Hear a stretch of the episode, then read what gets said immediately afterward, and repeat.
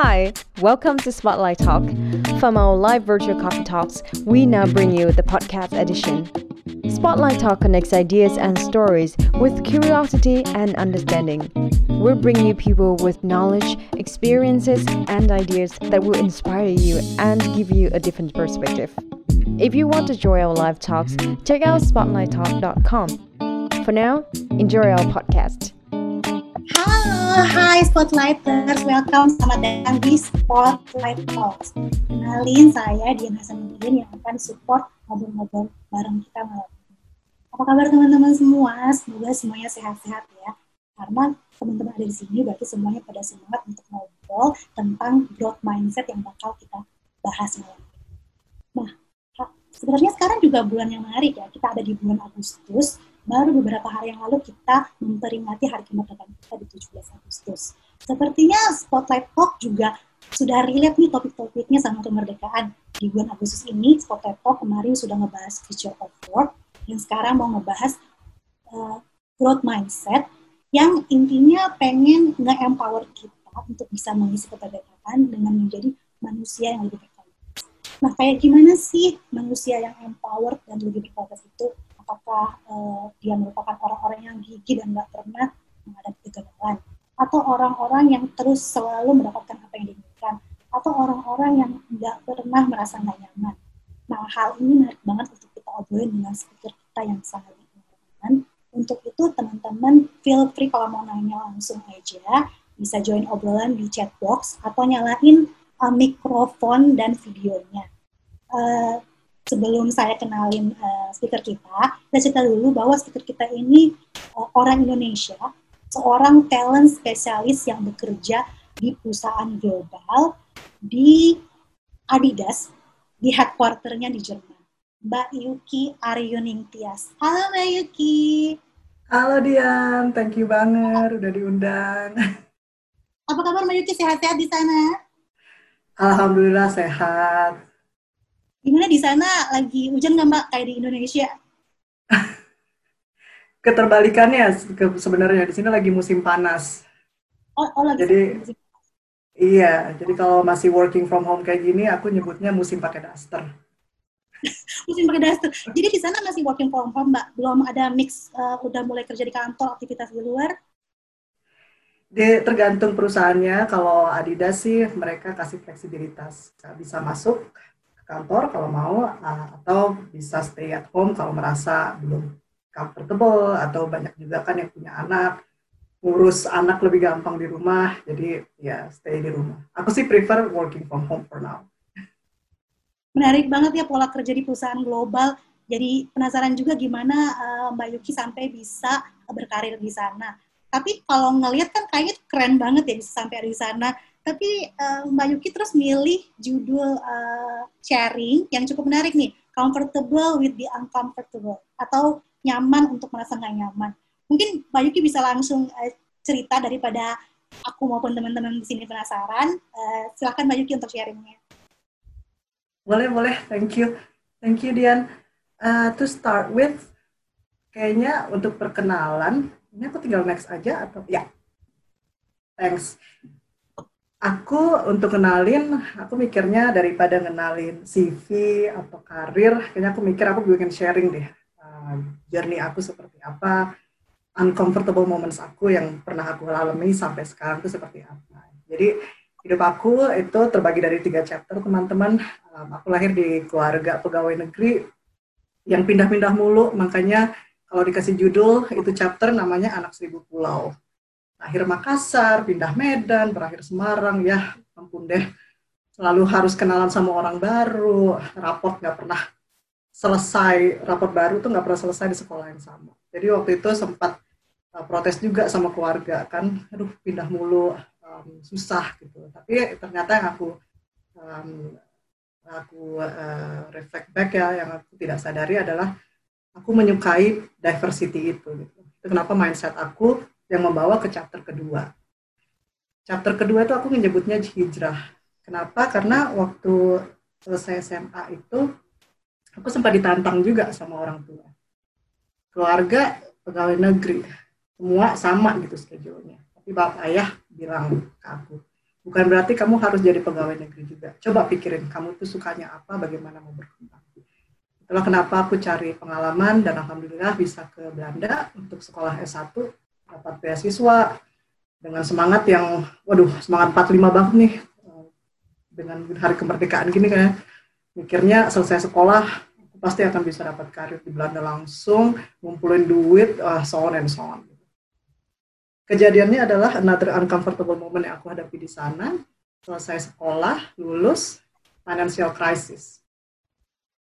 Pengen kerja, lapangan kerja tidak banyak kan ya di Belanda, jadi aku milih untuk pulang ke Indonesia dan memulai karir di Indonesia. Tapi pemikiran aku untuk develop, untuk punya karir internasional itu selalu ada. Jadi selama di Indonesia, 2 tahun aku kerja di Indonesia, aku cari peluang master. Alhamdulillah dapat lagi kesempatan di Jerman, itu 7 tahun yang lalu, di mana aku ambil MBA, aku decided untuk belajar finance, karena aku ngerasa finance kalau mau kerja di bisnis, finance itu penting. Makanya aku belajar finance, selesai MBA, aku dapat kesempatan kerja di Adidas. Dan aku udah di Adidas selama 5 tahun. Nah, mungkin kalau aku boleh cerita sedikit lebih banyak tentang karir aku di Adidas ya, dan kenapa akhirnya kita pengen sharing tentang growth mindset. Kalau boleh ke slide berikutnya. Nah, aku di Adidas itu selalu di dunia talent. Jadi waktu teman-teman Spotlight, ngobrol-ngobrol sama teman Spotlight, apa nih yang bisa di-sharing? Aku tuh mikir, dari semua project yang pernah aku jalani, ada satu hal yang selalu sama, selalu menjadi backbone. Gimana kita melihat talent, gimana kita develop talent, gimana kita memilih talent. Dan itu adalah growth mindset. Nah, aku mulai karir tuh di recruitment. Dari satu project yang menarik di situ adalah aku sempat berkecimpung di restrukturisasi. Jadi, market Eropa kita itu sempat di review ulang, jadi aku diminta untuk membantu bagaimana nih memilih, membuat struktur yang baru. Dan challenge-nya adalah dari katakanlah 1.000 orang, aku harus memilih top, let's say 200 people menjadi departemen itu. Nah, pemilihannya tidak cuma dengan lihat dari pengalaman atau apa pengetahuan yang mereka tahu, tapi di situ kita juga memilih berdasarkan growth mindset. Berdasarkan bagaimana sih orang-orang ini sudah approach their challenges, bagaimana sih mereka mencoba excel beyond the expectation. Nah, itu yang aku pengen sharing juga later on ya. Dari recruitment, terus aku diminta untuk lead, ada satu leadership program namanya Talent Carousel. Di Adidas itu, Talent Carousel adalah pemilihan, jadi tiap tahun kita milih 20 top leaders dari ribuan orang yang kita put investment, time, effort, and basically everything. 20 orang yang kita pikir mereka adalah orang-orang yang punya highest growth mindset, yang punya potensi paling besar untuk menjadi future leaders kita.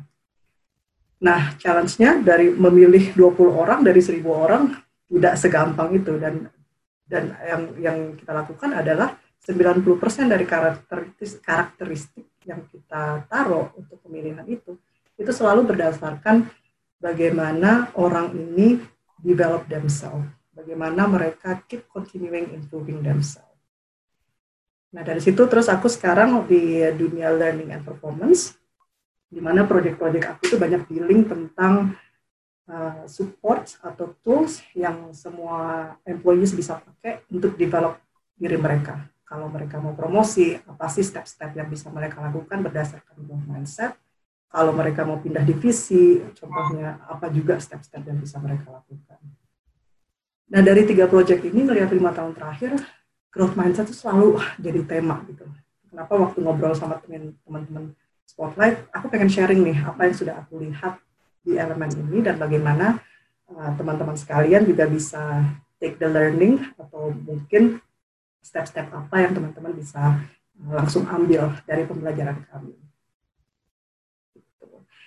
So, dari tadi ngomongin growth mindset-nya kayaknya udah 20 kali ya. Nah, Mungkin sebelum aku ngejelasin lebih lanjut tentang growth mindset lebih detailnya, ini tuh topik yang sebenarnya touch everyone. Jadi aku pengen mulai dari nanya ke teman-teman nih. Aku pengen nanya ada 6 statement, bukan question sih, lebih statement. Statement-statement ini aku pengen nanya yes or no. Jadi kalau statement ini sesuai dengan keadaan atau bagaimana teman-teman melihat diri teman-teman, jawabannya yes. Kalau teman-teman ngerasa, enggak, gue nggak kayak gitu, jawabannya no. Jadi ada 6 pertanyaan. Ada yang mau volunteer nggak kira-kira untuk langsung ditanyain di depan rame-rame? Ayo teman-teman, nanti yang volunteer bisa dapat giveaway dari Spotlight. Siapa yang mau bisa langsung ngasih reaction atau di kolom chat nulis namanya. Lumayan lo dapat giveaway cuma buat ngejawab kuis dari Mbak Indi. Nggak ada jawaban yang salah ya Mbak ya? Nggak ada, ini cuma refleksi aja. Kayaknya lagi masih pada mau nih Mbak, masih baru mungkin ya. Ada yang mau? Ada. Mas Yohan ya? Halo Mas Yohan. Langsung nyalain mikrofonnya Mas. Halo. Hai Lan, apa kabar? Halo Kak, baik. Boleh perkenalan dikit nggak? Kan tak kenal maka tak sayang katanya. Ya, nama saya Yohan. Saya kerja sih, cuman sebagai freelance aja. Keren freelance. Cool. Jadi gini ya, aku akan sharing statementnya satu persatu. Yohan refleksi aja nih satu pertanyaan pertama atau statement pertama. Ini sesuai nggak ya sama gimana aku selama ini menyikapinya gitu. Buat teman-teman yang lain juga bisa lakuin sendiri, nggak usah malu-malu, bisa dicatat, bisa dihitung berapa yes, berapa no. So statement pertama. Aku tuh selalu pengen terlihat pintar dan gak mau terlihat gak kompeten. Kalau ada topik baru nih, mau nanya, gak usah lah ya, ntar dikira bego. Sering gak? Yes. Untuk yang kedua, aku ngerasa kemampuan aku tuh udah takdir dari sono, dari Allah. Udah gak bisa dirubah.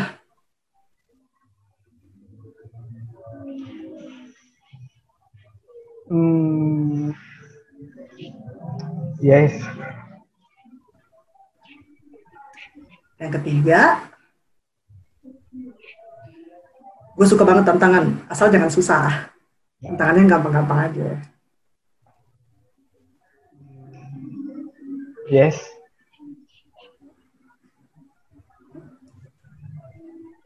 Keempat, oke, mungkin ke teman. Kalau lagi ngerjain project nih, terus susah, udah frustasi nyoba berapa kali, udah cari gampangnya aja. Yes. Nggak kayak gitu. Sering. Nah, 2 yang terakhir, aku kalau dikasih feedback tuh sebel nggak? Lawannya tuh, ngapain sih ngasih feedback gitu? Feedback itu kritik tuh terlalu personal. No. Dan yang terakhir, aku tuh sering merasa terancam kalau orang lain atau kolega aku tuh lebih sukses. Mungkin pernah, freelancer yang itu kok baru mulai setahun, udah dapat project gede. Nggak suka deh. Nggak mau kerja sama ah. Gitu. Yes. Okay. Tapi kalau hitung-hitung, yes-nya 5, no-nya 1 ya. Teman-teman yang lain juga coba deh hitung-hitung ini rough count. Yes-nya berapa, no-nya berapa. Itu kita hold dulu ya, nggak jawab sekarang. Aku pengen lanjut dulu ke konsepnya dulu. Apa sih growth mindset? Nah, growth mindset itu, let me move my own. Nah, growth mindset itu sebenarnya konsepnya gampang, teman-teman. Growth mindset itu adalah kepercayaan kita bahwa apa yang kita punya, apa yang kita tahu, intelijensi kita, itu bisa dikembangkan. Itu bisa dikembangkan dengan waktu dan usaha. Orang dengan growth mindset biasanya kalau ngelihat challenge nih, kalau umpamanya bos ngasih tahu ada project baru, siapa yang mau, ini kayak susah, tapi siapa yang mau take over? Biasanya mereka akan, saya dulu, baru mikir, apa ini harus ini. Gitu. Karakteristiknya seperti itu. Atau kalau dikritis, kalau terima feedback, malah penasaran. Kasih tahu lagi dong, maksudnya apa tuh? Gimana ya cara saya untuk bisa merubah feedback ini menjadi aksi, menjadi praktis yang baru. Atau kalau ada orang lain yang sukses, contohnya, tendensi pertamanya adalah, kok bisa sih? Apa sih yang bisa gue pelajarin? Gue bisa ngobrol sama lu nggak? Itu inisiatif pertamanya langsung seperti itu. Orang yang dengan growth mindset, itu tendensinya adalah fokus ke improvement. Gimana sih? Gue sekarang di mana? How can I develop further? What should I do to develop myself? Nah, itu growth mindset. Ini konsep, ini proven research, teman-teman. Jadi ini tuh Stanford yang ngeluarin pertama, Carol Dweck, teman-teman bisa baca bukunya. Ini adalah mindset yang useful banget. Bukan cuma buat karir, tapi juga buat perkembangan anak, buat yang mau berkeluarga atau sudah berkeluarga, atau olahraga. Mindset seperti ini tuh membiarkan diri kita berkembang sedikit demi sedikit, up to the point, di mana kita tuh ternyata melebihi apa yang kita bisa pikirkan. Itu satu. Nah, di sisi lainnya, sebelum pindah ke sisi lain nih, growth mindset, kira-kira clear nggak gimana nih, Dian? Shall we move to the next, to fix mindset? Yang kurang jelas atau mau nanya langsung aja chat box, atau bisa juga nyalain mikrofonnya ya. Jadi aku lanjut ya, itu kan tadi growth mindset. Fix mindset itu completely the opposite. Itu, apa sih bahasa Indonesia-nya? Keterbalikannya. Fix mindset itu adalah kepercayaan diri atau pola pikir kita yang kita mikirnya, karena gue nggak punya intelijensi ini, karena gue nggak bisa ini, ya udah itu aja gitu. Kemampuan gue udah dari kayak gini, karena gue nggak sekolah level apa, gue nggak akan pernah bisa jadi apa gitu. Pemikiran-pemikiran seperti itu. Biasanya karakteristiknya adalah kalau ada challenge, malu-malu, nggak mau, takut gagal. Daripada nyoba gagal, mending gue nggak usah. Kalau dapat effort, kalau umpamanya lagi ngerjain project nih, udahlah segini aja, nggak usah nyoba yang lain, susah. Kan dari dulu udah cara pakai cara yang sama, udah gitu aja, nggak usah belajar yang lain. Atau kalau dikritik, bete. Pokoknya apaan sih lu kritik-kritik gue? Kenapa fixed mindset? Nah, bahayanya dengan fixed mindset adalah teman-teman, itu akan ngeblok opportunity teman-teman untuk explore something new.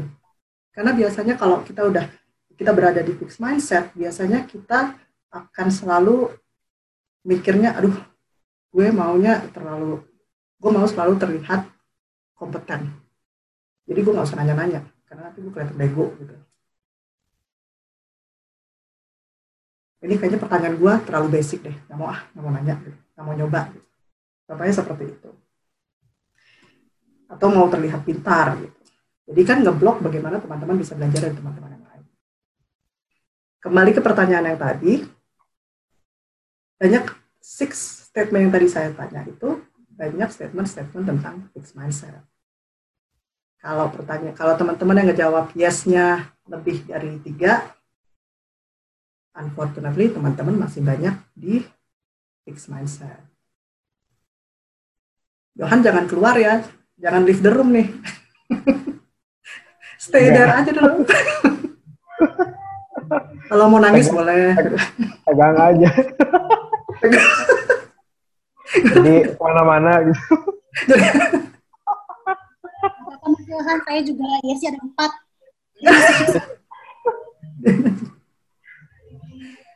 Nah, waktu aku banyak mulai berkecimpung, aku juga sama, aku yang aduh banyak banget fixed mindset-nya gitu loh. Tapi ini nih triknya teman-teman. Growth mindset itu bisa dilatih. Growth mindset itu bisa dikembangin dengan latihan.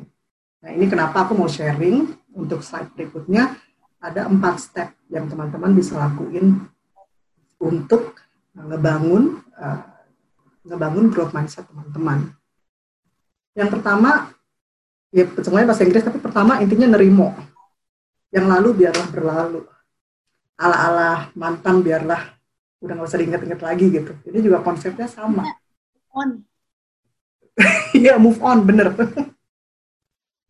Tapi bener-bener nerimo in the sense bahwa terimalah bahwa kalau masih ngerasa sering nyesel, ngerasa sering ngedumel tentang masa lalu, ya teman-teman give that time gitu. Kalau belum bisa nerima, kasih deadline. Oke, gua akan ngedumel sampai minggu depan. Tapi sampai setelah minggu gua nggak akan ngedumel lagi. Gua akan ngelihat masa depan, apa yang bisa gua fokusin. Bisa kok. Karena aku juga ngerasain gitu. Kadang-kadang susah. Kalau masih ngedumel, ya kasih deadline. Dari situ. Yang kedua, buat schedule, bikin clear apa sih yang gue mau achieve.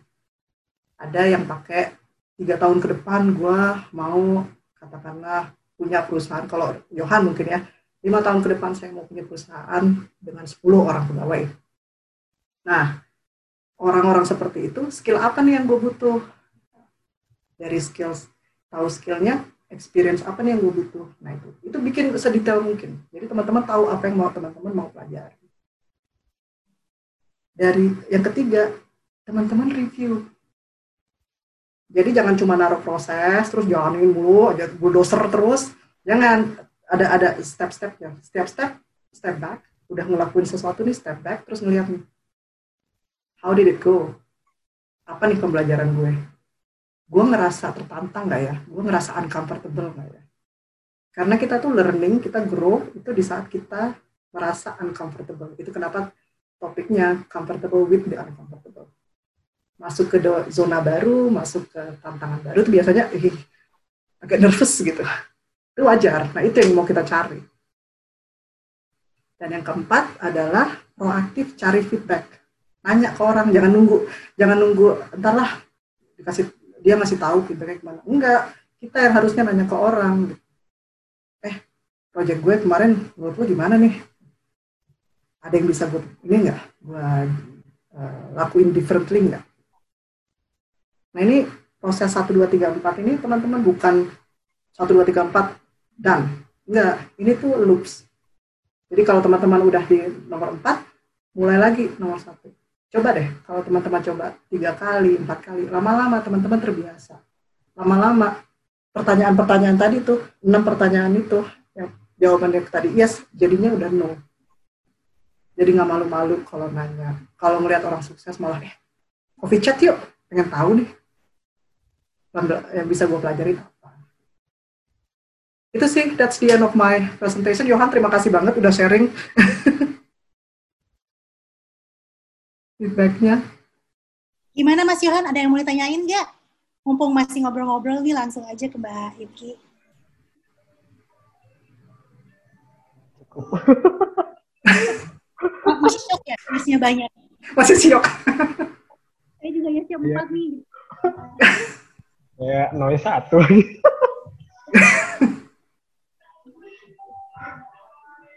Iya sih. Bisa tulis di chat box atau nyalain kamera mikrofonnya.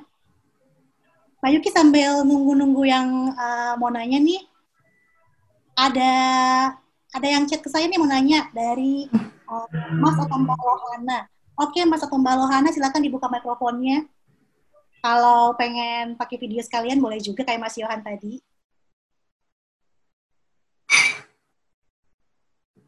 Halo Mas Lohana. Ini masuk ke Mbak ya, Lohana. Mbak. Halo. Halo. Iya. Makasih kesempatannya. Halo Mbak Yuki. Salam kenal. Salam kenal juga. Iya. Orang Indonesia tapi Jepang ya, Yuki. Banyak yang bilang kayak gitu. Iya, iya. Kulitnya Jawa dan Sumbawa nih. Nggak Jepang-Jepang amat. Oh gitu. Asia. Betul. Iya. Oke, menarik Mbak, apa namanya, tentang growth mindset. By the way, tadi saya juga ikutan jawab tuh yang 6 pertanyaan itu. Ternyata saya juga masih punya satu yes ya, satu apa dua ya, satu yes ternyata. Jadi masih di fix mindset juga ya, oke. Gini Mbak, tapi ya masih adalah lumayan ya punya bekal growth mindset sebenarnya saya. Jadi gini pertanyaan saya, growth mindset itu sebenarnya kebutuhan siapa sih Mbak? Pribadi atau organisasi. Jadi kalau misalkan ini nanti kaitannya begini, kalau misalkan itu memang kebutuhan pribadi, ketika kita sudah merasa punya atau kemudian memang punya bekal growth mindset, akan tetapi kita berada di sebuah organisasi atau kemudian apalah gitu yang menaungi atau tempat kita beraktivitas itu tidak mengapresiasi atau kemudian ada kadangkala organisasi yang kemudian fokusnya di output gitu ya, atau hasil akhir bukan proses. Padahal learning itu adalah proses atau growth itu adalah proses, tidak kemudian tiba-tiba end gitu ya, atau kemudian berhasil atau perform. Tadi kan ada tadi stepnya yang kedua, dimanakah kita posisinya learning atau perform kan gitu tadi ya. Nah itu kurang lebih seperti itu kira-kira. Jadi kalau misalkan memang itu kebutuhan pribadi, siapa dong nanti yang mengapresiasi, apa kita mengapresiasi diri kita sendiri atau bagaimana? Karena jelas saat kalau kita bekerja artinya kita bisa bekerja untuk diri kita sendiri atau kemudian bekerja dengan orang lain atau kemudian memang disuruh orang lain seperti itu. Terima kasih. Ya, makasih, pertanyaannya menarik sekali. Aku jawabannya ya untuk dua-duanya, individual dan organisasi. Individual ini lebih opsi ya. Growth mindset itu kalau teman-teman mencari cara bagaimana sih untuk meraih potensi sebesar-besarnya, beyond unlimited and beyond the beyond what you can imagine right now. Latihlah growth mindset karena itu kayak jadi otot yang ngebantu kita bahwa setiap step, setiap challenge itu kita akan approach seperti itu. Nah, itu satu dalam pembelajaran, dalam mungkin kalau aku bisa kasih contoh role model aku contohnya Pak Habibie gitu ya. Aku paling suka tuh waktu almarhum sudah senior sekalipun, saat interview, di saat dia tidak tahu sesuatu, dia curious sekali, pengen belajar, pengen what can I learn more. Nah, inisiatif seperti itu datangnya dari keterbiasaan. Nah, apa tadi yang aku cerita itu di saat kita membiasakan diri untuk raise our hands, wants to know more, want to develop more. Itu ke arahnya ke sana. Jadi untuk individu ini adalah cara bagaimana untuk approach the best out of you. Nah, untuk organisasi sekarang sih kayaknya organisasi internasional pasti memasukkan growth mindset dalam struktur mereka, bagaimana mereka develop talent ya. Mungkin dan bukan berarti one to another juga. Nah, kenapa tadi I'm so glad Mbak Lohana tadi catch satu statement itu, learning versus performing, karena learning di dalam organisasi itu harus bisa support performance juga. namanya perusahaan pasti mau ada bisnis yang berjalan kan, mereka harus berjalan. Dan semua people manager, semua perusahaan mau ngebantu orang-orangnya juga. Tapi kita harus nemuin nih sweet spot-nya seperti apa. Kapan kita learn, kapan kita perform. Kalau aku boleh sharing practicality-nya, bisa seperti ini. Contohnya, kalau mau ngejar karir internasional, biasa orang Indonesia challenge-nya adalah bahasa gitu ya. Perusahaan internasional tuh harus bisa presentasi bahasa Inggris, harus bisa influence, itu harus cepat. Nah, untuk kesana kan harus praktis nih. Umpamanya presentasi bahasa Inggris itu harus advance. Nah, obrolan sama manajer ini penting. Ngobrol sama manajer, nanya, saya pengen latihan presentasi di depan 10-15 orang. Saya nggak pernah, tapi ini penting buat growth saya. Kapan saya bisa praktis? Nah, ini kerjaannya bosnya untuk bisa tell, oke, kamu bisa praktis meeting tanggal 15 contohnya, karena topiknya tidak terlalu berat, kamu bisa praktis, kasarannya kalau gagal nggak apa-apa, gitu. Itu praktisnya. Tapi jangan di meetingin.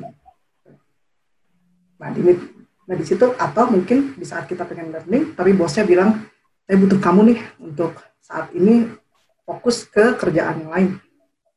Ya harus kita juga harus bisa fleksibel. Nanti balikin ke bosnya lagi. Kemarin ketunda, kapan dong gue bisa latihan? Nah, itu meeting expectation antara gimana cara meeting expectation antara apa yang harus kita kerjain perusahaan sama gimana kita develop ourselves within the job. Mungkin yang ketiga, aku lebih ini sih kalau umpamanya sudah dalam satu periodikal teman-teman benar-benar ngerasa jiwa gue banget nih growth mindset. Gue selalu merasa terhambat. Ya mungkin teman-teman juga harus nanya, apakah ini perusahaan yang memang dimana aku bisa grow in the next 5 years. It's part of the company's opportunity juga untuk continuous develop talent mereka. Gitu tuh Mbak Lohana. Panjang ya jawabannya ya. But I got the point. Iya, terima kasih banyak Mbak Yuki. Sama-sama. Mbak Yuki sekalian mau nambahin sharing nih. Jadi aku jadi ingat teman aku di BUMN Indonesia, itu kan ada yang suka banget sama pengen belajar dan tertarik sama data science. Terus dia putar otak nih gimana kan, itu cukup mahal ya. Akhirnya dia beraniin diri bicara sama manajernya untuk gimana boleh nggak dia dikursusin atau mendapat pendidikan tentang itu. Tapi nanti dia akan melatih teman-temannya untuk basic data science. Dan manajernya setuju, terus dia dapat tuh 3 bulan tiap weekday untuk dapat 2 jam kalau nggak salah untuk di BE kantor untuk ikut pelatihan data science. Jadi, dan itu kejadiannya tahun lalu ya. Jadi emang mungkin buat sharing juga buat teman-teman yang ada di sini, jangan takut untuk nyoba. Mungkin manajernya baik dan bisa ngerti kebutuhan teman-teman juga. Oh, thank you, Dian. Yeah, that's a very good example. Satu juga mungkin, ada pertanyaan yang lain. Ya, ini silakan Mas Ignatius Joseph. Mungkin biar clear langsung boleh aja Mas nyalain mikrofonnya. Gak apa-apa loh. Mau pakai video, mau gak pakai video. Mas Ignatius Joseph, halo. Halo. Halo. Ya. Halo, Mas Ignatius. Iya, jadi misalkan kita punya bekal nih, punya growth mindset. Misalkan tadi kan saya ikut coba jawab pertanyaan apa Mbak Yuki. Saya ada yes-nya masih 1 sih, masih ada yes-nya 1. Tapi ya cukuplah ada bekal juga sama kayak Mbak Lohana tadi. Maaf. Ya, gemeteran. Kok gemeteran? Saya di Jerman kok, kejauhan kalau mau gigit. Nggak biasa ngomong depan banyak orang soalnya, maaf. Jadi mau nanya soal growth mindset. Misalkan kita udah punya growth mindset nih bekalnya, tapi kita tuh masih suka minder. Nggak tahu itu mungkin dari bawaan dari dalam diri atau mungkin dari tekanan juga mendukung dari luar juga bikin kita jadi malah makin minder. Misalkan waktu itu saya sempat melamar di beberapa perusahaan. Terus, saya merasa awalnya waktu itu sih ya saya cukup lah untuk melamar di sini, bisa-bisa. Dan akhirnya saya sempat melamar di beberapa, sekitar 10 atau belasan gitu. Dan akhirnya malah saya merasa, kok nggak diterima lagi. Jadi mindernya tuh malah makin naik gitu. Jadi saya ingin mau coba berkembang, tapi mungkin dari lingkungan juga, mungkin dari diri dalam diri saya juga malah jadi makin neken saya untuk udah cukup sampai sini aja gitu.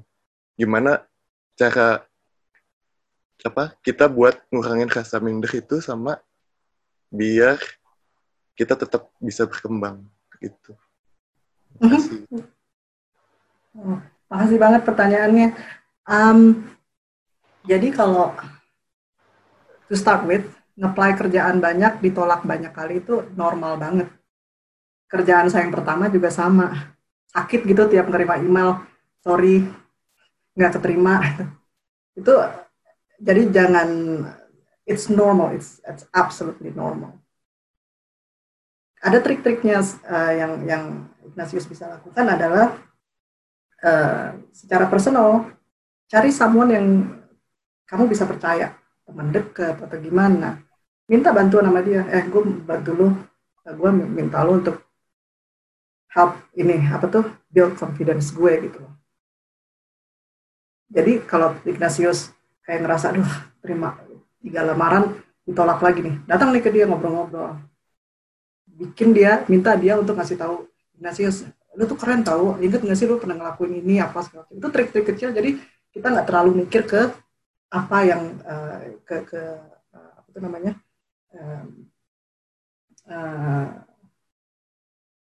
kegagalannya gitu ya. Nah yang kedua, yang penting itu adalah pembelajaran dari pengalaman-pengalaman ini gitu. Nah, Mas Ignatius tahu nggak kenapa ditolak? Kalau biasanya kan kalau ditolak tuh dikasih tahu nih, sorry Anda tidak punya ini, atau ada yang lain punya pengalaman lebih banyak di sini gitu. Kalaupun nggak dikasih tahu, tanya aja, boleh tahu nggak kenapa saya ditolak? Nah kalau Mas Ignatius tahu data-data ini, Mas Ignatius bisa terus posisikan diri Mas Ignatius. Oke, apakah pekerjaan yang saya apply ini sesuai dengan pengalaman saya? Kalau iya, apa yang harus saya lakuin? Kalau umpamanya mereka bilangnya kamu kurang pengetahuan di dunia sport, mungkin contohnya siapa ya yang bisa gue reach out? Gue minta kenalan, gue pengen tahu lebih lanjut tentang dunia sport biar besok kalau gue apply di perusahaan sport lagi, pengetahuan gue lebih lanjut. Jadi kegagalan itu Mas, lihatlah sebagai peluang pembelajaran. Every step is a learning journey. Dan sama kayak tadi, ya udah yang lalu biarlah berlalu. Kasih deadline buat bete atau minder, setelah Sabtu gue nggak minder lagi, gue akan pede. Mudah-mudahan membantu Mas Ignatius. Oke, makasih. Oh sama. Misalkan kayak buat mau melangkah satu misalkan untuk pindah perusahaan juga kan kayak butuh keberanian besar gitu ya untuk membuat keputusan kayaknya harus pindah nih sekarang udah nggak cocok gitu. Itu juga berarti caranya sama kayak yang tadi itu Kalau mau pindah, aku biasanya kasih saran refleksi sama 3 hal. Pindah kerjaan itu harus confirm at least 1 out of 3. Apakah gue pindah karena gue stuck buat skill yang baru? Kalau ngerasa kerjaan gue sekarang nggak bisa ngasih peluang untuk get that skill dan satu caranya cuma get skills. Apakah gue akan pindah karena bosnya hebat? Karena gue ngerasa ini adalah bos yang bisa ngebawa gue grow. Atau yang ketiga, duit. Kadang-kadang kita juga dihadapkan posisi di mana gue butuh more income. Nah, tinggal dipilih aja, di-review aja. Apakah kenapa nih gue mau pindah? Kalaupun gue pindah, apakah dia akan memenuhi 1 atau 2 at least out of these 3? Kalau bisa ngejawab itu, do the move. kalau nggak jelas, mungkin ada waktunya Mas Ignatius bisa reflect dulu nih, apa sih yang gue cari di kerjaan gue sekarang? Gitu. Get that clarity before you make the move. Because you wanna grow. Oke, makasih banyak Mbak Yuki.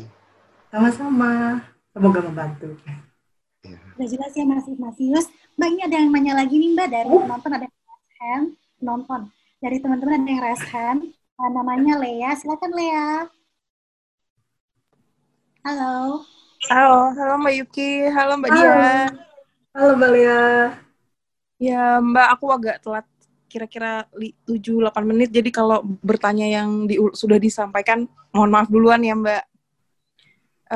Ini Mbak, aku mau nanya, kalau misalnya terkait grow mindset ini, bisa nggak ya Mbak kita ngembangin grow mindset ini secara kolektif di organisasinya kita? Seperti itu kan.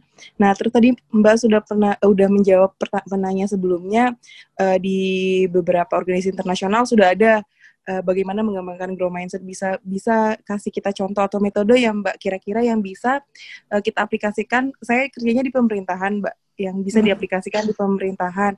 Nah, karena terkadang Mbak tahu sendiri kalau misalnya di organisasi terus ada beberapa orang yang fixed mindset, misalnya saya sendiri gitu, fixed mindset kan akan mempengaruhi kinerja organisasinya, walaupun contohnya dalam saya bekerja gitu ya, ada beberapa teman kita yang, misalnya saya nggak jago Excel, terus ada teman yang nggak jago hal yang lain, kita coba untuk sharing dan tukaran, itu kan hal-hal simpelnya gitu ya Mbak, tapi kalau mungkin ada metode yang bisa kita contoh seperti itu Mbak. Terima kasih Mbak Yuki. Iya. Sure, aku bisa sharing apa yang Adidas punya sekarang ya. Jadi, contohnya untuk performance assessment-nya aja, Adidas itu kita balance growth mindset practice throughout the year. Jadi, pertama, setiap awal tahun, jadi setiap 3 bulan, quarterly, ya setiap 3 bulan, semua employee itu harus bisa nulis objektif, setidaknya 3 objektif, 2 objektif itu berkaitan dengan kerjaan mereka. Jadi biasa kan setiap departemen ada nih, tahun ini kita akan achieve apa. Nah, 2 objektif itu mereka harus nulis sendiri nih. Ini yang menurut gue bisa achieve quarter ini. Yang ketiga, ini developmental. Mereka mikir ke diri mereka. Apa yang mau gue develop? Related to my job or related to my growth. Macam-macam, kalau umpamanya dia ngerasa saya mau promosi tapi saya belum punya pengalaman people manager contohnya. Jadi salah satu contohnya adalah mungkin coba kerja sama tim lain yang lebih junior, develop kayak supervising skill-nya. Nah, tiap 3 bulan tuh setiap employee harus nulis 3 ini. Di dalam setiap objektif itu mereka harus nulis komitmen. Untuk mendapatkan komitmen ini yang akan saya lakukan. Nah, setiap 3 bulan nanti direview nih. Udah lu lakuin belum tuh? Apa aja yang udah kecapean? Kecapeannya, you hit the target, beyond the target, less than the target. Nah, kalau iya, kenapa? Kalau enggak, kenapa? Jadi, setiap quarter ada, kita melihat data-data itu, jadi bisa secara faktual ngobrol sama people, sama manajernya. Gue nggak bisa, nggak bisa meet this because of karena kejadian A, B, C kayak gitu. Jadi kan itu momen dimana kita akhirnya bisa one-on-one tahu, oke, ini pembelajaran dari kuartal lalu.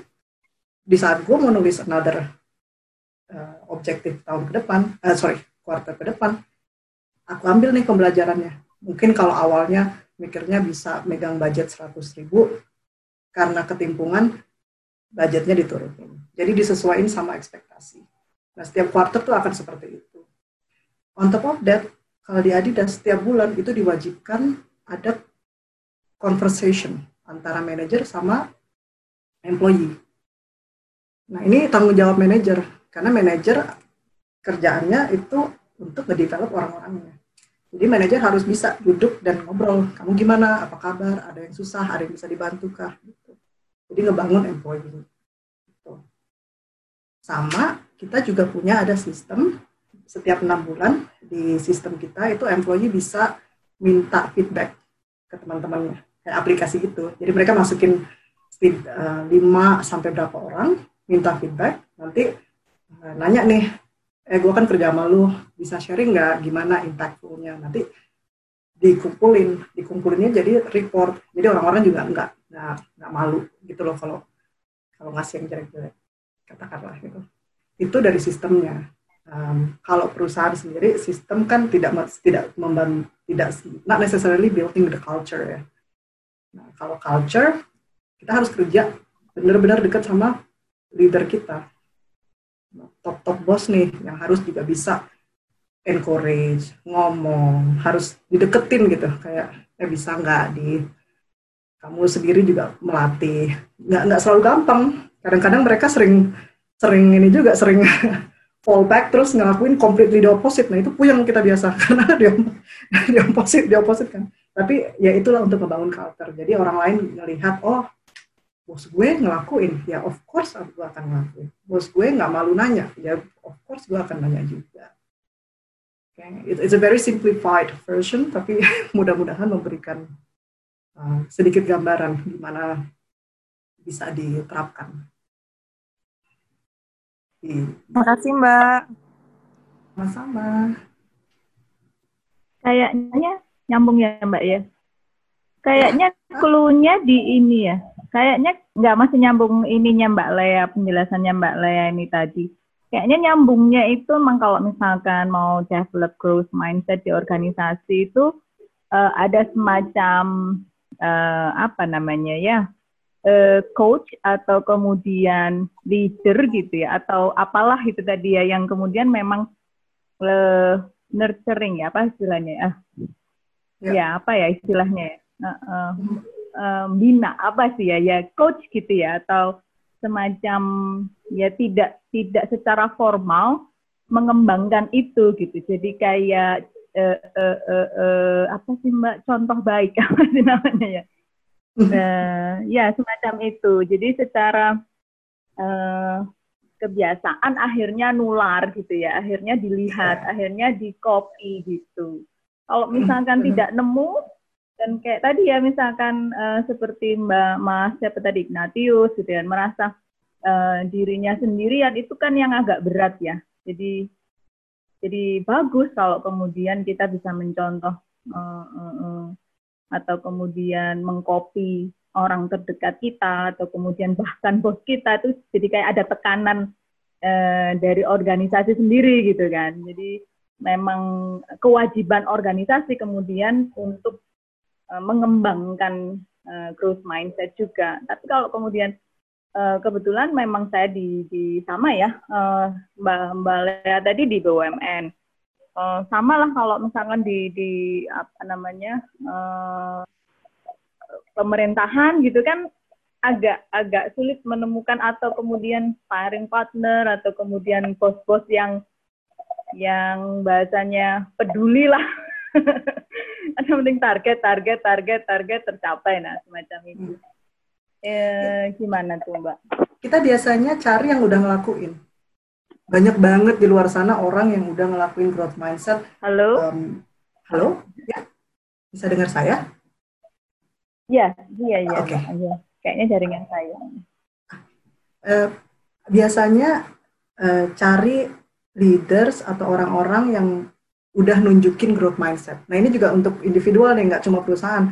Kalau ngerasa mungkin kayak merasa minder gitu ya, kok minder terus ya.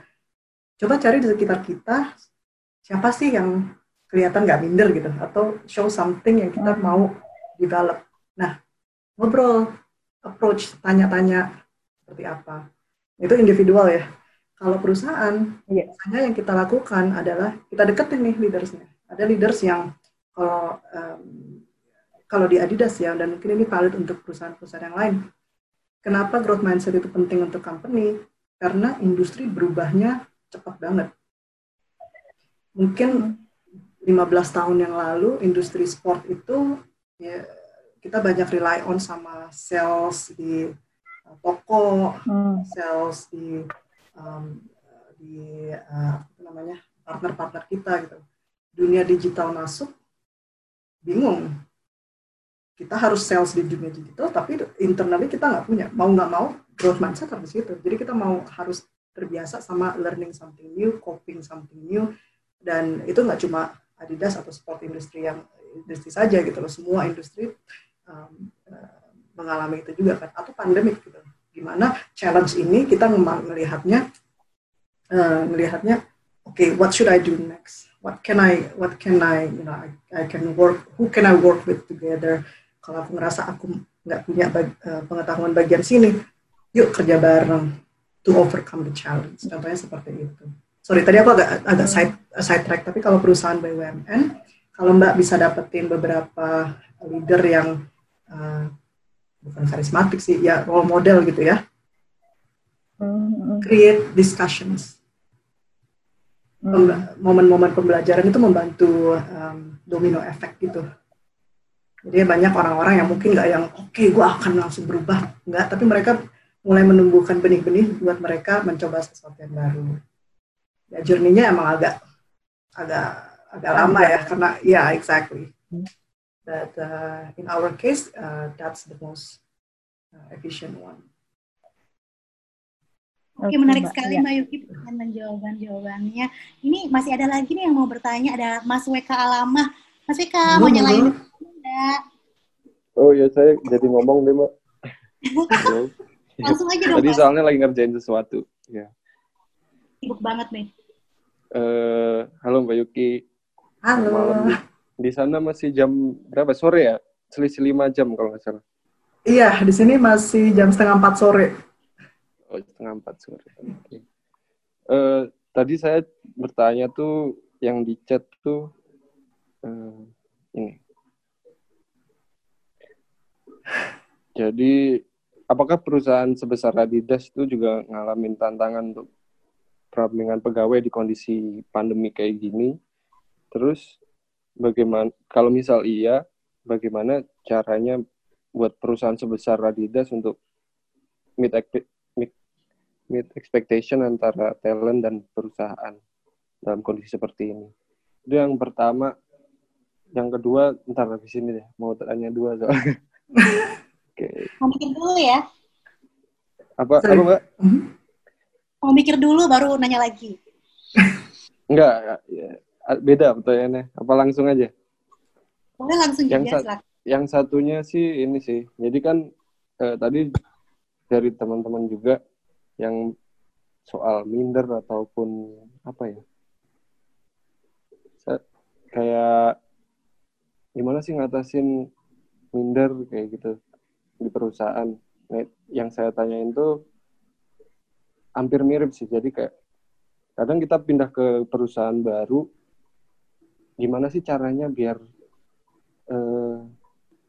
ngilangin kayak mindset di orang-orang perusahaan baru itu yang saya nyebutnya kayak superioritas lah. Jadi kayak mereka emang berpikirnya maju, growth mindset. Kita pun sebagai orang baru mungkin perlu adaptasi di lingkungan itu, dan sebenarnya kita pun juga masuk di situ pun karena kita ya capable buat di situ. Dan ketika kita masuk, mungkin beberapa orang, misal kita masuk langsung jadi role di supervisor lah gitu lah, setara itu. Dan bawahan-bawahan kita tuh merasa mereka, ini supervisor baru tuh kayak nggak, apa ya, mereka nggak, mungkin ngelihat dari background-nya yang beda, atau ngelihat dari apanya saya nggak tahu, yang beda pokoknya. Jadi mereka ngerasa, yang dibilang supervisor ini, kok enggak apa ya, kalau enggak sesuai mereka. Padahal sebenarnya kalau misal pas si supervisor ini ngobrol sama manajer, ngobrol sama director sampai ke CEO atau CEO pun sebenarnya kayak udah sama gitu yang bakal disampaikan ke anak buahnya si supervisor ini, tapi kayak nggak dipercaya. Nah, gimana caranya ngatasin hal itu di lingkungan? Itu kan juga bridging antara apa individu sama orang-orang di perusahaan itu sendiri buat ke goals-nya. Itu sih. Ini aku kalau boleh clarify pertanyaannya, jadi gimana supervisornya itu dia tidak terlihat kredibel ya? Iya, tidak terlihat, walaupun sebenarnya dia capable gitu, dia kredibel. Oke, dan pertanyaannya lebih gimana nih, kalau gimana menjadi supervisornya atau lebih ini ya, gimana menempatkan diri di kondisi seperti itu ketika anak buahnya itu belum begitu percaya, padahal sebenarnya sama aja gitu antara, jadi mereka baru mau nurut ketika atasnya si supervisor lagi tuh baru turun ke mereka gitu, ke timnya gitu. Jadi mungkin Mas Reka sebagai supervisornya ya Mas ya? Iya kayak gitu. Oke. Kepercayaan nggak bisa dipaksa ya. Jadi memang kepercayaan itu kan di gain. Kadang-kadang kita kalau pindah, kalau saya jadi supervisornya, kadang-kadang kita nggak tahu nih kondisinya seperti apa nih tim sebelumnya, apa yang mereka harapkan, bagaimana, dan itu satu. Tapi di saat kita pindah kerjaan itu satu yang kita tahu, kalau saya jadi supervisornya, saya tahu apa yang harus saya achieve di kerjaan ini. Posisi people manager itu ada dua hal yang harus kita balance. Satu, achieve business. Jadi bos gue mintanya apa, gue harus deliver. Yang kedua, gimana kita bisa ngebangun, ngebantu tim saya. Nah, kalau saya jadi supervisornya, yes, mungkin sekarang masih agak ada friksi, nggak langsung percaya, tapi nggak usah terlalu dipikirin banget ke bagian situnya. Yang dipikirin adalah when there is a moment di mana tim Anda butuh Anda, be there, build the trust. Fokusnya itu lebih build the trust. Itu satu. Sama komunikasi. Try to be open. Try to be walaupun mungkin mereka nggak yang ogah-ogahan gitu ya. Proaktif aja, jadi give the positive attitude gitu loh. Kayak, hey, aku dengar ini nih dari COO, aku mau sharing aja gitu. You know, build that positivity from your side. Hopefully, nanti trust-nya akan datang dari timnya. If you are doing that well, dengar, dan basically, put yourself as a support function. Biasanya trust akan selalu datang. That's one thing. Emang nyebelin kalau timnya nggak ngedengerin kita, terus tiba-tiba kok yang atas ngomong yang sama, terus ngedengerin, ya emang iya. Sekali, dua kali, ada momen juga kita sebagai leader, kita juga harus bisa, mungkin pas meeting sendiri, hey guys, kemarin aku ngomong yang sama, kenapa kalian kan? What's going on? Right? It's okay untuk juga sharing seperti itu. Kultur company berbeda-beda, tapi Kalau kita ya, kita juga, kalau Adidas contohnya ya langsung bisa bilang gitu kan. Kenapa sekarang lu ngedarin kemarin gue bilang yang sama kagak lu dengerin, apakah aku yang tidak jelas? Jadi bring humble approach gitu. How can I deliver the same message? Jadi kalian bisa take action next time. Selalu bawa dari in the spirit atau buat benefit dari timnya. Insya Allah lama-lama trust-nya terbuild. Gimana tuh Mas WK? Kira-kira bisa nggak Mas WK? Asumsinya Mas WK yang supervisornya. Ya, kalau bisa sih Mbak. Mungkin ngobrol-ngobrol sama HR, mungkin mereka bisa kasih tahu sedikit background, intinya seperti apa. Atau ngobrol sama atasan juga. Kadang gue boleh sharing, bukannya ini ya, bukannya ngebuka aib gitu ya, tapi lebih kayak punya challenge, leadership challenge nih, boleh sharing ini nggak, boleh minta feedback nggak? Nah biasanya kalau kita membuka kayak gini, pengalaman aku nih contohnya, oh ternyata timnya itu emang susah diatur. Nah bos gue tuh ngomong, ya emang tim lu yang emang susah, kagak usah dipikirin. Jadi kan ngebantu juga ya, jadi akunya juga nggak yang terlalu bukan akunya, tapi memang ada situasi yang itu terjadi kadang di tim baru sih Mbak, tim baru juga mereka tim baru masuk, sedangkan si supervisornya juga baru juga. Tapi walaupun itu si supervisornya itu masuk lebih dulu daripada si timnya itu. Oke. Masalahnya kayak gitu sih. Asal. Mungkin perlu team building juga ya Mbak ya?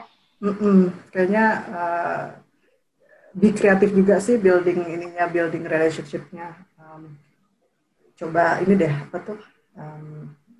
Ada kan storm form, ada curve di mana tim baru dibangun tuh ada step-stepnya. Coba ini deh, coba explore. Karena ada bagian di mana kita mulai kenal satu sama lain.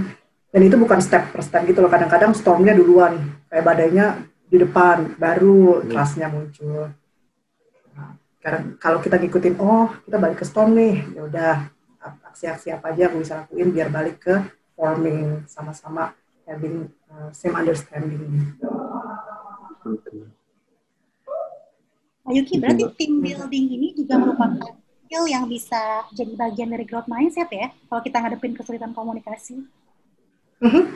Challenge-nya kadang kalau people manager tim ini ya, beberapa sudah amazing banget. Kalau mereka, gue leader nih, gue tahu gue mau tim gue ngelakuin ini, susah banget. Kasih tahu berkali-kali nggak bisa gitu. Bisa juga nih, yuk guys, setengah hari clear the schedule, sit together. Ini challenge-nya kita sama-sama brainstorming. How do we wanna approach it? What will be the challenge? Jadi in the end, kita agree on what we need to deliver. Bukan aku yang bilang kamu harus ngelakuin seperti ini. Di saat orang dibawa dengan journey-nya, di saat mereka diberikan kesempatan untuk ngasih input di mana kita approach-nya, deadline-nya seperti apa, biasanya mereka akan lebih committed.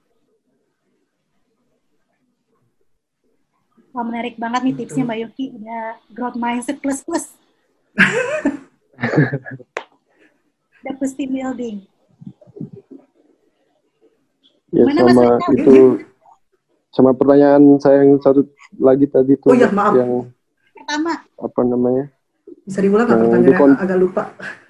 Yang di kondisi pandemi kayak gini kan, ya. Lagi rame kayak perampingan pegawai atau dijadiin outsource atau semacamnya lah. Itu apa terjadi juga di Adidas, dan gimana kalau itu terjadi? Cara perusahaan untuk menjembatani ekspektasi antara talent dan perusahaan. Di kondisi seperti ini. Iya, itu kalau perampingan perusahaan di Adidas, alhamdulillah sampai sekarang belum terjadi. Kenapa? Karena kita approach-nya waktu pandemic hit, perusahaan langsung cut cost yang tidak berhubungan sama orang. Jadi kita third parties, perusahaan-perusahaan lain yang kita kerjain, yang kita tahu ngeluarin duit banyak, itu langsung kita cut. Karena kita tahu kita nggak akan dapat sales tahun ini. Dan masih minus sampai sekarang. Jadi perusahaan adalah intinya cut cost biar kita nggak lay off orang. Itu satu. Untuk di pandeminya sendiri, kuncinya sih satu, keterbukaan sih ya. Jadi kalau teman-teman berada di posisi leaders, ini di mana ini momen di mana quick input update itu penting. Jadi kalau ada nggak, kadang-kadang kan kalau dulu masa non pandemi kan oke, pengen tahu the whole picture, sekarang seperti apa, next step-nya seperti apa, itu baru kalau udah tahu baru ngasih, baru sharing. We need to fast forward that. Orang, employees butuh tahu apa progresnya. Kita setiap minggu pasti ada update dari board member. Tim kita secara global, positif, negatif, whatever happening around pandemic pasti update. Jadi employees juga merasa, okay, like I'm being updated, merasa lebih nyaman. Yang kedua, kalau jadi leader, ini bukan zamannya ngomongin strategi. Ini zamannya ngomong visi. Kadang-kadang orang employee ini banyak banget nih, udah berbulan-bulan capek, stres, banyak banget pikiran kan dari pandemi, lah kerjaan lah. Apakah gue takut kehilangan kerjaan? company penting banget untuk ngomongin apa sih purpose kita gitu loh. Why are we here? More like the bigger picture. Bukan strategi ya, like tapi lebih kayak bring comfort that we are all here together. There's right now we let's focus in one thing step at a time. Itu aja sih, sisanya sama perusahaan yang lain kita menjalani hari dari satu hari ke hari yang lain. Luar biasa nih Mbak, jawabannya udah dari orang dalam, tips-tips perusahaan global. Mudah-mudahan Mas Mbak udah puas sih sama jawabannya, karena dikit lagi tar banyak rahasia-rahasian yang kebuka. Oke baik. Iya, oke, terima kasih Mbak Yuki. Sama-sama, semoga membantu. Siap. Ini ada pertanyaan lagi Mbak dari Mbak Ayu Asih. Mbak Ayu Asih mau langsung ditanyain, mungkin nyalain mikrofonnya. Halo, lagi bisa. Halo? Halo Mbak Ayu Asih. Sorry, hai. Gimana langsung aja silakan Mbak Yuki. Sambil bantuin anak-anak lagi malam. Sorry. Hai Mbak Yuki, thank you sharingnya. Aku tuh ada satu ganjalan dari yang 6 pertanyaan tadi itu. Salah satunya adalah ketakutan untuk bertanya pertanyaan yang bodoh gitu loh. Kadang-kadang kayak Mbak Yuki, it's so basic, why do you ask the question gitu loh kan. Nah itu sering banget, apalagi tadi banyak juga ya teman-teman dari pemerintahan ya, apalagi kalau di pemerintahan tuh kalau misalnya kita nanya sesuatu yang dianggap bodoh gitu kan, kayaknya nanti kita langsung dicap sebagai tidak inform gitu loh kan. Makanya satu hambatan aku tuh adalah tidak mau terlihat bodoh gitu. Dan itu bagaimana ya caranya overcome to overcome the fear of asking stupid questions. Itu ya. Thank you. Sama-sama. Bisa trik paling gampang pertama practice ini using structure questionnya. Jadi pertanyaan, kita bisa bertanya hal yang sama dengan cara yang berbeda. Instead of saying, Pak, kok saya nggak tahu ya tentang itu. Kita bisa tanya, Pak, kemarin tuh saya pengetahuannya seperti ini, yang saya tahu kita seperti ini, tapi Bapak bilang seperti ini. Bisa dijelasin lagi nggak? Jadi orang kalau ngedengarinnya, kita sebenarnya tahu bahwa, oh, emang Mbak Ayu ini toro, dia nanya karena memang dia mau connect what she knows or what she doesn't know. Nah itu praktis aja, bisa pas mau nanya bisa ditulis aja dulu gitu, atau mulai ditaruh di otak gitu ya kadang, how should I put this, baru angkat tangan. Nah, trik-trik muter pertanyaannya itu Mbak akan mendapatkan jawaban, tapi juga orang orang akan melihatnya, oh, oke, detail nih. Itu kadang-kadang trik yang paling gampang. Yang kedua, saya punya satu interview, experience interview saya memorable banget. Saya nge-hire untuk direktor. Kita kasih business case. Jadi interview itu kita kasih business case, kasih laptop, coba kamu solve case-nya. Contohnya pakai Excel gitu ya. Ini orang udah amazing banget sampai di poin itu, terus dia bilang gini, I can't do it. Saya nggak bisa. Terus kita yang, kenapa kamu nggak bisa? Dia bilang gini, saya nggak bisa karena saya nggak tahu sistem ini. Tapi kalau kamu kasih tahu saya bagaimana ngerjain sistem ini, saya bisa rubah ini sistem jadi hal yang lain. That was like great moment. Apa yang saya pelajari di sana adalah it's okay untuk bilang saya nggak tahu sistem ini. Karena sebelumnya saya pernah kerja dengan sistem yang lain, ada proyek-proyek yang lain. Saya semua, saya bisa ngelakuin semuanya. Jadi sebenarnya saya bisa. Kayak, gue nggak tahu pakai pulpen ini gimana ngebukanya gitu doang gitu. So, itu satu momen yang menurut saya, it's okay to say, I don't know gitu. Itu sih mudah-mudahan trik praktikal dan sedikit inspirasi. Ini ada dua ya Mbak, yang pertama restructuring the question sendiri, kita bisa tambahin dengan pengantar kayak kondisi yang dulu, kemudian kondisi yang kita pertanyakan, kemudian yang kedua kadang-kadang ada masanya juga nggak apa-apa kalau kita mengetahui ketidaktahuan kita, agar kita bisa mengetahui hal yang atau sistem yang baru yang memang kita belum pernah temui. Mungkin gitu ya Mbak ya? Dari Ayu dan Jatim ya? Oke Mbak, ini masih banyak untuk nanya. Oke, yang pertama ada si Diana Gotra. Karena cukup panjang, Mas Gotra mau langsung nanya langsung? Ini masa pembahasan. Iya Mbak Gotra nih. Ya, maaf, Pak Gotra. Gak apa-apa, gak apa-apa. Namanya bagus sekali. Thank you, Mbak Yuki.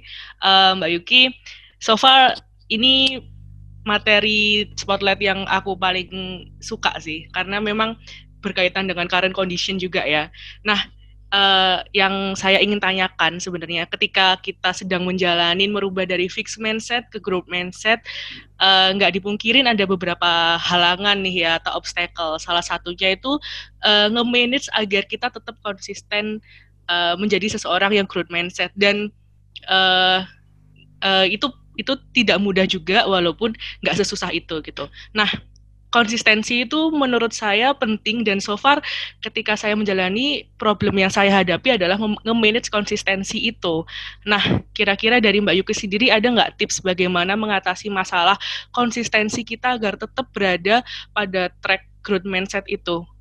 Semisal kita ada hambatan nih, pasti kan ada di pikiran kita untuk pause for a moment gitu kan, atau berhenti sejenak gitu kan. Nah, gimana sih cara agar kita bisa menemukan lagi momen yang tepat untuk kembali produktif dengan growth mindset seperti itu?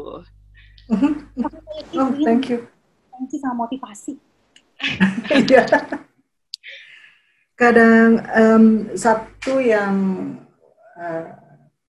make yourself accountable itu penting. Tapi kayaknya Mbak Gotra udah nail that one deh. Maksudnya kita make it, buat teman-teman yang baru mau mulai, taruh di schedule, taruh di agendanya, make sure that it happens. Jangan buat excuse gitu, aduh harus, jangan diundur-undur gitu. Sama taruh goals.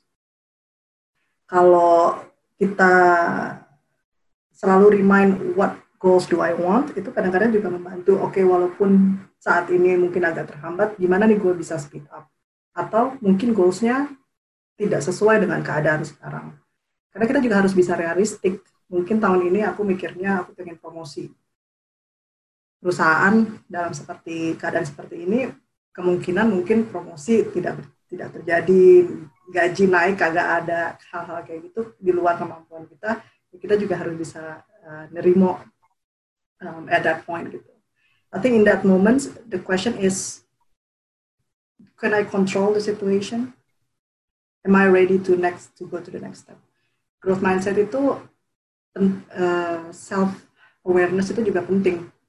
Jadi nggak harus harus cepat gitu. Ini bukan lomba, ini adalah praktis untuk diri sendiri. Jadi walaupun lamban atau memang harus di-delay karena one or another thing yang menurut kita penting saat itu, it's okay. Mungkin lebih jangan merasa kecewa gitu, karena plannya berubah. Mindset nggak bergotra? Ya, karena kan growth mindset ini seperti yang tadi dibilang adalah loop ya, bener ya Mbak Yuki. Jadi dari create a goal, eksekusi, review, lalu kembali lagi gitu. Kadang kita tuh loopnya sendiri, kita terjebak dalam loop itu sih sebenarnya. Ya. Nah, gimana sih cara mengatasi biar kita tetap fokus pada goal kita di awal? Apakah fundamental seperti punya visi yang benar-benar clear itu yang paling dasar yang harus dibutuhkan atau gimana? Ya, clear vision is the key. Kalau kita di Adidas, kita ada pakai di sistemnya, kita udah bisa ngelihat ya. Di Januari kemarin yang gue bilang gue mau achieve Maret, gue mau achieve Juni, itu ada di sistem. Jadi aku tuh kan kalau pas moment of reflection aku tinggal masuk ke sana, iya, belum ngelakuin ini nih, catch up gitu. Tapi itu sebenarnya simple aja, teman-teman juga bisa buat sendiri. Buat goal apa kira-kira mimpi nih, visi apa, akhir tahun maunya seperti apa, tuh tulis in order to get there, apa nih step-stepnya, terus taruh tanggal. Nah, tanggalnya harus kita harus accountable, tanggalnya harus benar-benar di hit gitu loh. We need to try, kalau pemain kita agak lelet, ya gimana kita adjust-nya. Karena seperti Mbak Gotra bilang, it's a loop. Tapi kalau bukan cuma look doang, it's about looking at what the quality of each of the steps. Oke. Jadi visi yang clear itu juga perlu time frame yang jelas ya Mbak Iki ya? Iya. Karena time frame itu membantu apa yang akan kita lakukan, praktis kita, kita make sure that we actually do that instead of panjang-panjangin gitu.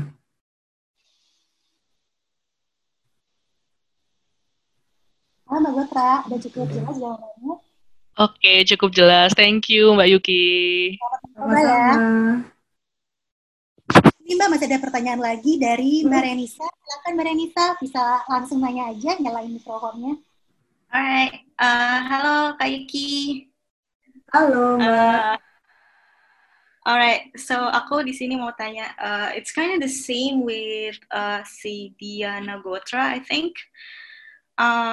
Menurut saya, sepertinya in order to have a growth mindset, kayaknya menurut saya nih, you have to have a open-minded, terus harus humble juga, dan harus optimistic ke diri kita.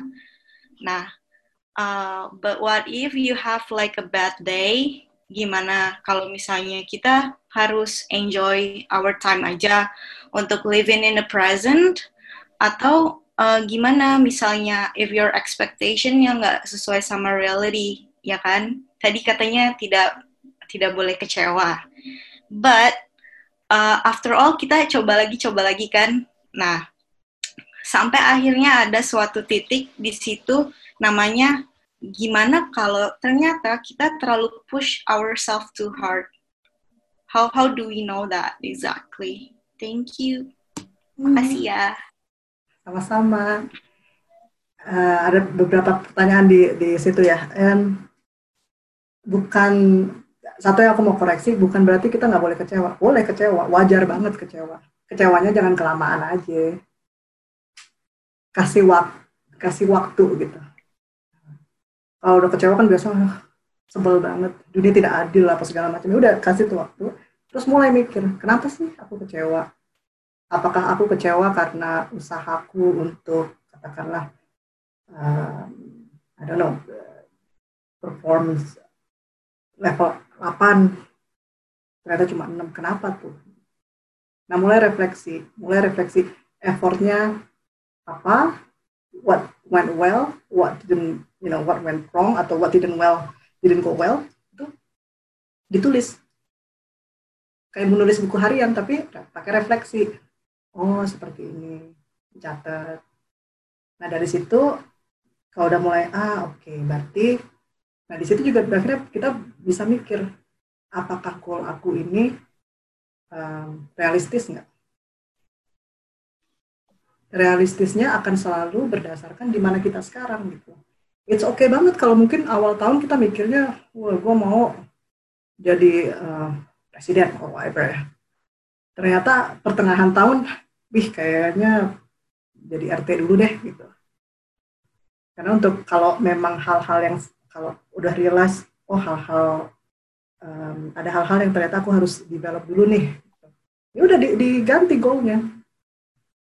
Jangan, maksudnya kalau ngerasa, nah itu satu. Sama yang kedua feedback. Feedback itu penting banget. Cari tahu siapa yang bisa ngasih valuable feedback. Kalau di kantor, bos. Cari tahu exactly, hopefully bosnya pada baik-baik semua, bisa ngasih arahan, bisa ngasih input. Nah, selalu minta feedback. Apa nih yang bisa gue lakuin lebih? Gue bakal nyoba sesuatu yang baru deh, next time aku akan seperti ini, bisa nggak nanti aku review sama Anda setelah aku ngelakuinnya. Nah, get that feedback. Kalau, dan trust on that feedback juga gitu ya, dipikirin juga, oke, feedbacknya bilang, kayaknya kamu jangan presentasi di depan 30 orang dulu deh, karena kemarin masih gagap-gagap gitu contohnya, coba sama 5 orang dulu, kalau nanya 5 orang bilangnya sama, ya, aim-nya di situ dulu. Gitu. Jadi goal-nya tuh emang harus sesuai ini juga, sesuai kenyataan juga. Gitu. Bukan berarti kita jadinya nurunin goal, enggak. Tapi kita bisa fokus ke satu hal dulu. Karena nggak akan bisa lari kalau belum bisa jalan, kan. Jadi kalau kita jadinya, goal-nya kita samain sama kemampuan kita dalam waktu yang kita tentuin, di saat kita achieve itu, baru kita ke berikutnya. Lama-lama berkembang, nyampe juga, jadi presiden juga nanti. Tapi tahu-tahu, oh gue di sini gitu. Gitu sih. Jadi lama-lama jadi excited sama progresnya. Nggak terlalu melihat, oh resultnya banget gitu. So enjoying the progress, ya. Yeah. Enjoy the learning, enjoy the failure, been there, done that juga. Lama-lama failure tuh jadi kayak, gue udah nyoba kok. Gue tahu nih, apa yang bisa gue ambil, gitu. Oke Mbak Yuki, mungkin itu relate juga ya sama step ketiga tadi di growth mindset, yaitu create a review process. Ya. Jadi kita bisa mereview visi yang udah dibangun. Oke, ini Mbak masih ada pertanyaan, mungkin ini yang terakhir lah. Terakhir. Boleh. Aku senang banget lo bisa jawab-jawab gini. Mas Mikael bisa nyalain langsung mikrofonnya biar bisa langsung nanya. Halo Mas Mikael. Oke, halo. Hai. Silakan Mas. Halo Mbak Yuki. Hai Mas Mikael. Mau tanya nih.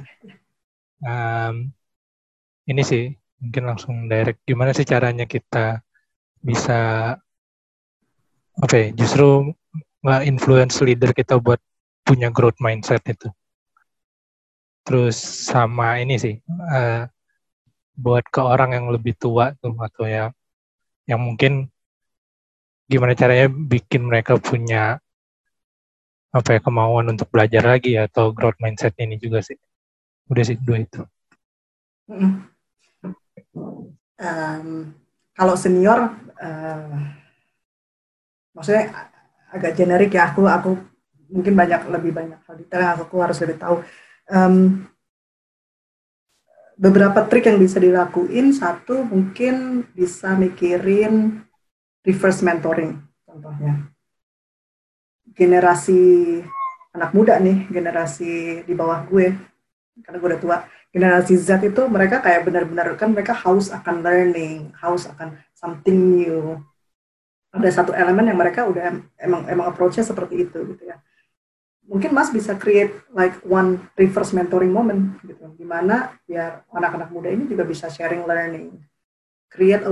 Jadi biar leadernya juga ngerasa tertarik. Oh iya, sosial media ternyata lebih dari yang gue tahu daripada Facebook gitu. Ternyata sosial media ini mekanismenya seperti ini, contohnya ya. Nah kalau udah create sedikit interest ya dari situ gampang dibangunnya. Contohnya satu. Atau yang kedua, biasanya kalau senior-senior yang konvensional, kalau up to one level udah agak susah ngerubahnya ya Mas ya. Kalau udah senior banget, emang udah habitnya tersendiri gitu. Tapi mungkin yang Mas bisa lakukan adalah bawa show result.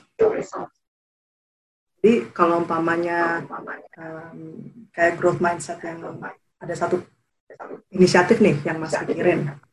Tapi Mas ngerasa kalau saya datang ke bos saya, pasti enggak deh. Coba deh beraniin ngobrol sama divisi-divisi lain. Guys, mau nggak kita explore? Kerja bareng yuk, tap into the new territory, the unknown, build something, bawa resultnya. Biasanya bos mah kalau ngelihat result, oke, gimana gue bisa membantu. Nah di situ baru Mas bisa bring him atau her with the journey. Kayak gitu. Mungkin itu dua tips ya. Growth mindset itu ya nggak bisa. Atau sharing bukunya aja Mas. Kalau orangnya tipenya Carol ini kan, Carol Dweck emang bukunya menurut saya menarik sekali ya. Kalau dia senior dan suka baca, this is like a very eye opening. Oke. Gitu. Sebenarnya sih karena ini juga sih kayak lebih karena kondisi sekarang yang jadi pandemi ini, sama kondisi di sekitarnya sih yang nggak mendukung juga tentang untuk growth mindset ini. Jadi kayak lebih ke arah cuek, walaupun dia punya kemampuan untuk menginfluence orang sebenarnya. Cuma karena kondisinya lagi begini. Kalau di situ mungkin kalau dari Mas ngomong cuek, aku trigger pertamanya dengan kata cuek adalah ini momen sebagai leader di mana mereka bisa memberi inspirasi, memberi to be in the eye level juga sama employee-nya, bahwa hey, I don't have all the answers, but I want to be here with you, and I'm gonna be in the same journey with you. I'll try my best to help you. I'll give you updates, but let's work together. So far, aku melihat leaders yang bisa approach yang show that interest itu, yaitu menghadapi kecuekannya ya, if that helps.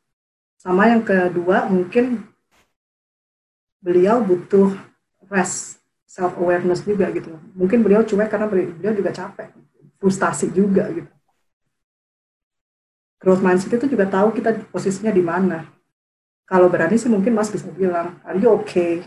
Is everything fine? I saw you differently. Dulu kamu, wah ini banget, energetic banget. Sekarang agak beda. Mungkin bisa disaranin untuk take care of himself juga. Leader tuh, kasiannya leader sekarang nih di posisi pandemik, dia sendiri juga bingung, tapi dia juga harus, you know, make sure timnya juga ngerasa benar. Nah, di sini dimana dia harus benar-benar juga menjaga diri sendiri juga gitu loh. Stay healthy, rest, trust me, it's a very simple, tapi tidur yang benar, keep yourself physically healthy, itu penting banget. Mungkin gitu Mas, mungkin bisa ngobrol. Oke deh, terima kasih. Terima kasih Mbak Yati. Mbak Yuki, ini ada pertanyaan terakhir, paling terakhir dari Mas Hamzah Hatta. Silakan Mas Hamzah kalau mau dibuka mikrofonnya sebagai the last one. Halo, Mas Hamzah. Halo Mbak, masuk ya suaranya? Mas. Iya, mau nanya aja, mumpung ikutan. Lebih ke opini sih. Menurut Mbak, growth mindset ini emang sudah diimplementasikan atau cocok atau enggak diimplementasikan di pendidikan dasar, case-nya di Indonesia ya, pendidikan dasar, organisasi, LSM, perusahaan, dan lain-lain. Menurut Mbak, opini Mbak gimana? Karena concern aku nanya gini, oke, mungkin ini ada part dari teorinya, ada part dari praktikalnya juga, tapi kita di lingkungan yang beda sih sebenarnya. Ini Indonesia, itu di Jerman, di Jepang. Akhirnya banyak ini sih faktor yang mempengaruhi itu kan, menurutku ya. Tapi mau nanya opini Mbak aja. Opini aku, kalau aku reflect back sama gimana zaman aku ya, aku sekarang udah umur antara 32 sampai 35, beberapa hal yang dulu ngeblok aku, yang membuat aku jadi fixed mindset itu contohnya harus masuk IPA. Iya. Harus pokoknya ranking keras. Oke, aku suka gambar apa segala macam. Oke, good to know, tapi nggak peduli, pokoknya harus ranking kayak gitu-gitu. Itu cuma tick box gitu loh. Aku merasa aku tidak dibawa akan journey, like sama improvementnya. Aku sampai dan itu kayaknya satu pendidikan di Indonesia kita juga ya. Kita dulu banyak baca buku, exam done gitu. Kita tidak banyak untuk argumen, tidak banyak untuk reflection gitu. Kalau teman-teman menghadapi itu, wah selamat banget. Aku sih dulu enggak, jadi enggak banyak itu. Pindah ke zaman aku udah mulai explore kerjaan. Nah di situ tuh baru mulai. Kayaknya kalau dulu aku diberi kesempatan untuk fokus sama progress, kayaknya aku enggak akan sekaget ini deh. Karena aku di karir juga sempat ada momen di mana aku ngerasa aku mau grow tapi susah banget. Terus mulai dari yang dulu aku ngerasa aku punya growth mindset, mulai semua yang aku lakuin itu fixed mindset semua. Nah, aku terus mikir nih, okay, now I don't care mau sama. Kalau di Indonesia aku ngerasa ya, apa yang orang bilang tuh penting banget. Nah, itu fixed mindset banget kan. itu tuh mulai aku latih. Ya, itu aku udah mulai latih. Aku nggak peduli orang mau ngomong apa. Kalau if I see this necessary for me to understand, let me do that dulu. Dan aku cuma mulai dari one thing at a time. Nanya gitu. Seringan nanya, lama-lama jadi tuman sekarang jadi ketagihan nanya mulu. Gitu. Bikin salahnya sekarang, kalau dulu yang takut bikin salah, sekarang bikin salahnya lebih kayak oke, harusnya kemarin kayak gini-gini, coba lagi gitu. Jadi aku nggak tahu kondisi edukasi Indonesia sekarang seperti apa, tapi mungkin itu kalau punya keluarga atau punya people, young people that you care about, you might want to introduce the concept. Gitu. Menarik banget, gimana Mas Hatta? Udah cukup jelas? Cukup sih, jadi intinya opini Mbak belum terimplementasi ya? Opini saya akan lebih challenging, tapi belum, kayaknya aku kalau ngeliat growth mindset itu bukan implementasi atau enggak, karena ini journey Mas. Semua orang akan bisa ngelakuinnya, mungkin akan lebih challenging kalau kita di environment yang tidak mendukung itu, but there is always a way. Sepakat. Nah, mungkin kalau Mas Hatta ngerasa belum terimplementasi, Mas Hatta bisa mulai nyoba nih sama teman-teman terdekat atau sama grup yang Mas rasa juga open untuk hal-hal konsep-konsep baru kayak gini ya Mbak Yuki ya? Exactly, yeah. Tap into the newness, then start from there. Menarik banget nih diskusinya malam ini. Saya yakin pasti masih banyak pertanyaan lain. Dan tenang aja teman-teman, pertanyaan setelah ini masih bisa kita ajukan ke Mbak Yuki. Nanti, tapi mungkin nggak di sini, mungkin via email atau via LinkedIn, nanti kita bagi LinkedIn Mbak Yuki setelah ini. Kita mau games dulu sekarang ya. Semua teman-teman yang udah nanya, nanti ada dapat giveaway berupa voucher dari Spotlight. Untuk dapat voucher giveaway-nya, kita bakal umbi dengan Wheel of Name. Udah bawa laptop nggak? Silahkan. Oke, ini nama-nama yang udah nanya malam ini. Ayo kita spin dulu untuk yang dapat giveaway. Oke.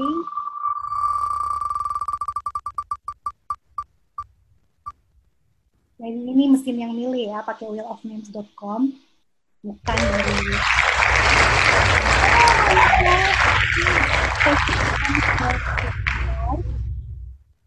Karena kita ada 2 giveaway, maka kita undi satu lagi. Ayo, spin the wheel.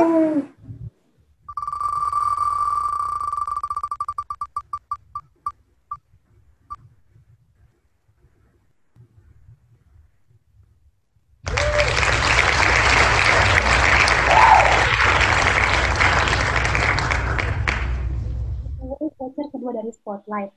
Nah, untuk voucher ketiga kita kasih ke Mbak Yuki yang akan memilih penanya yang menurut Mbak Yuki akan dikasih giveaway.